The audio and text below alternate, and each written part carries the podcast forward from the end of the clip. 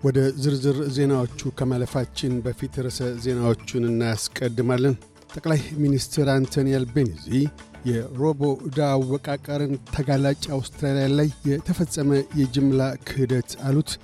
ፊፋ በአውስትራሊያና ኒውዚላንድ አስተናጋጅነት በሚካሄደው የሴቶች ዓለም ዋንጫ ላይ የነባር ዜጎች ሰንደቅ ዓላማ እንዲውለበለብ ፈቃደኛ መሆኑን ገለጠ። የሚሉት ግንባር ቀደም ርዕሰ ዜናዎቻችን ናቸው።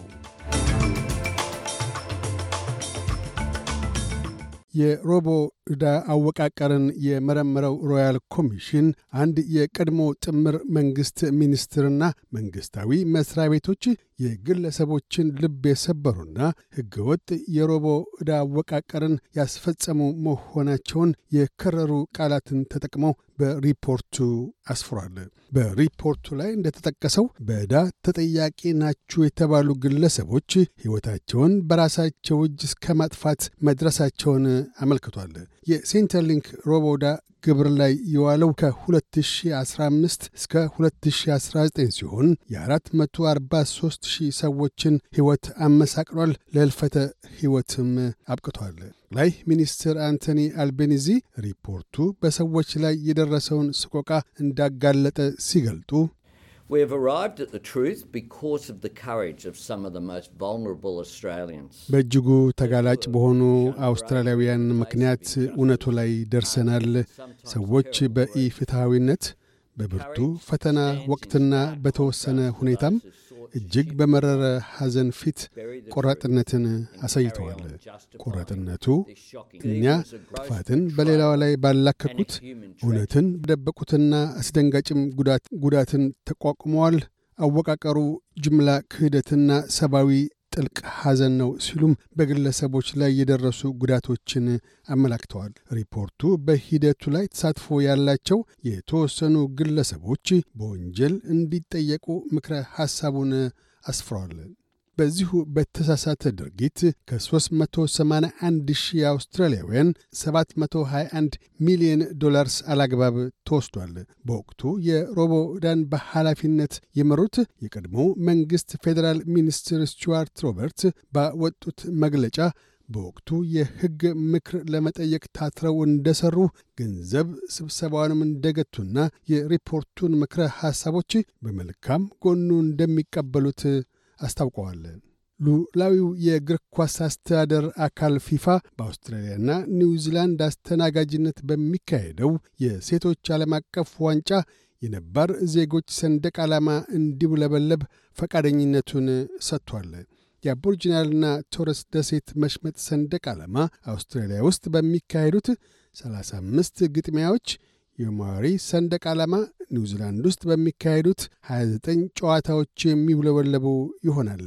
የዓለም ዋንጫ ውድድሩ ጁላይ 20 ቀን ይጀምራል።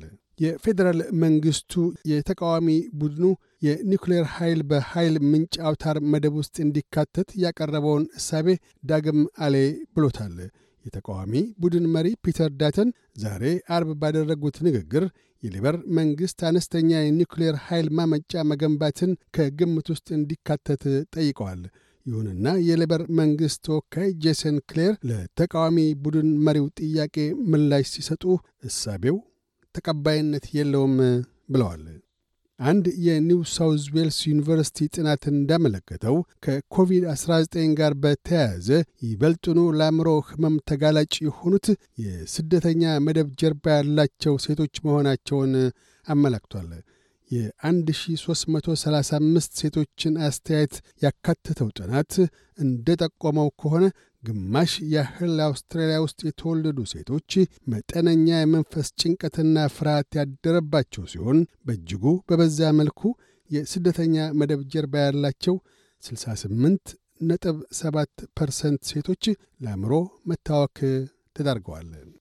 የኒው ሳውዝ ዌልስ ዩኒቨርሲቲ የሥነ ልቦና ፕሮፌሰር ሱዛን ሪስ ይህንኑ አስመልክተው ሲናገሩ mental health services and supports uh, are doing a wonderful job uh, who work with refugee populations. ከስደተኛ ሰዎች ጋር የሰሩ የአእምሮ ጤና አገልግሎቶችና ድጋፍ ሰጪዎች ማለፊያ ተግባራትን ከውነዋል። ስለምን ሰዎች ምን ያህል ተጨማሪ የመንፈስ እውቀት ውስጥ እንዳሉ ተረድተዋልና እናም ለእነሱ ተጨማሪ ድጋፍ ያሻቸዋል። በግንባር መስመር ተሰልፈው አገልግሎቶቻቸውን ለሴቶች እና የስደተኛ መደብ ጀርባ ላላቸው ቤተሰቦች ለሚያበረክቱቱ ተጨማሪ ድጋፎች ያሻል ብለዋል።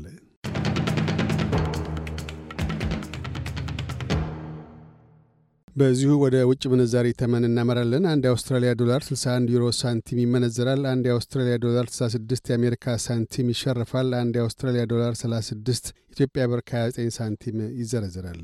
ቀጥለን የነገውን የአውስትራሊያ ዋና ዋና ከተሞችና የአዲስ አበባን አየር ጠባይ ትንበያ እናሰማለን። ፐርስ ያካፋል፣ ዝቅተኛ 9፣ ከፍተኛ 18። አድላይድ ካፋ ያበራል፣ ዝቅተኛ 18፣ ከፍተኛ 15። ሜልበርን ያካፋል፣ ዝቅተኛ 10፣ ከፍተኛ 14። ሆባርት ያካፋል፣ ዝቅተኛ 6፣ ከፍተኛ 14። ካንብራ ያካፋል፣ ዝቅተኛ 3፣ ከፍተኛ 9።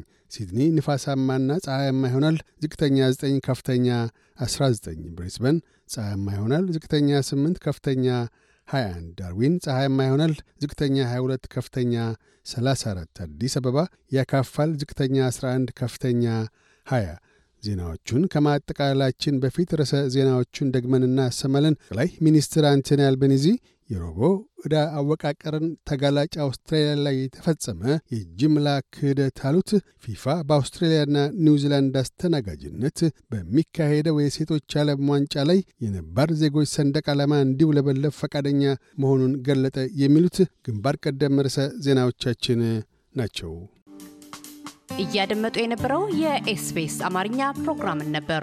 የፕሮግራሙን ቀጥታ ስርጭት ሰኞና አርብ ምሽቶች ያድምጡ። እንዲሁም ድረገጻችንን በመጎብኘት on demand እና በኤስቢኤስ ራዲዮ ሞባይል app ማድመጥ ይችላሉ። ድረገጻችንን ኤስቢኤስ dot com dot au Amharic ን ይጎብኙ።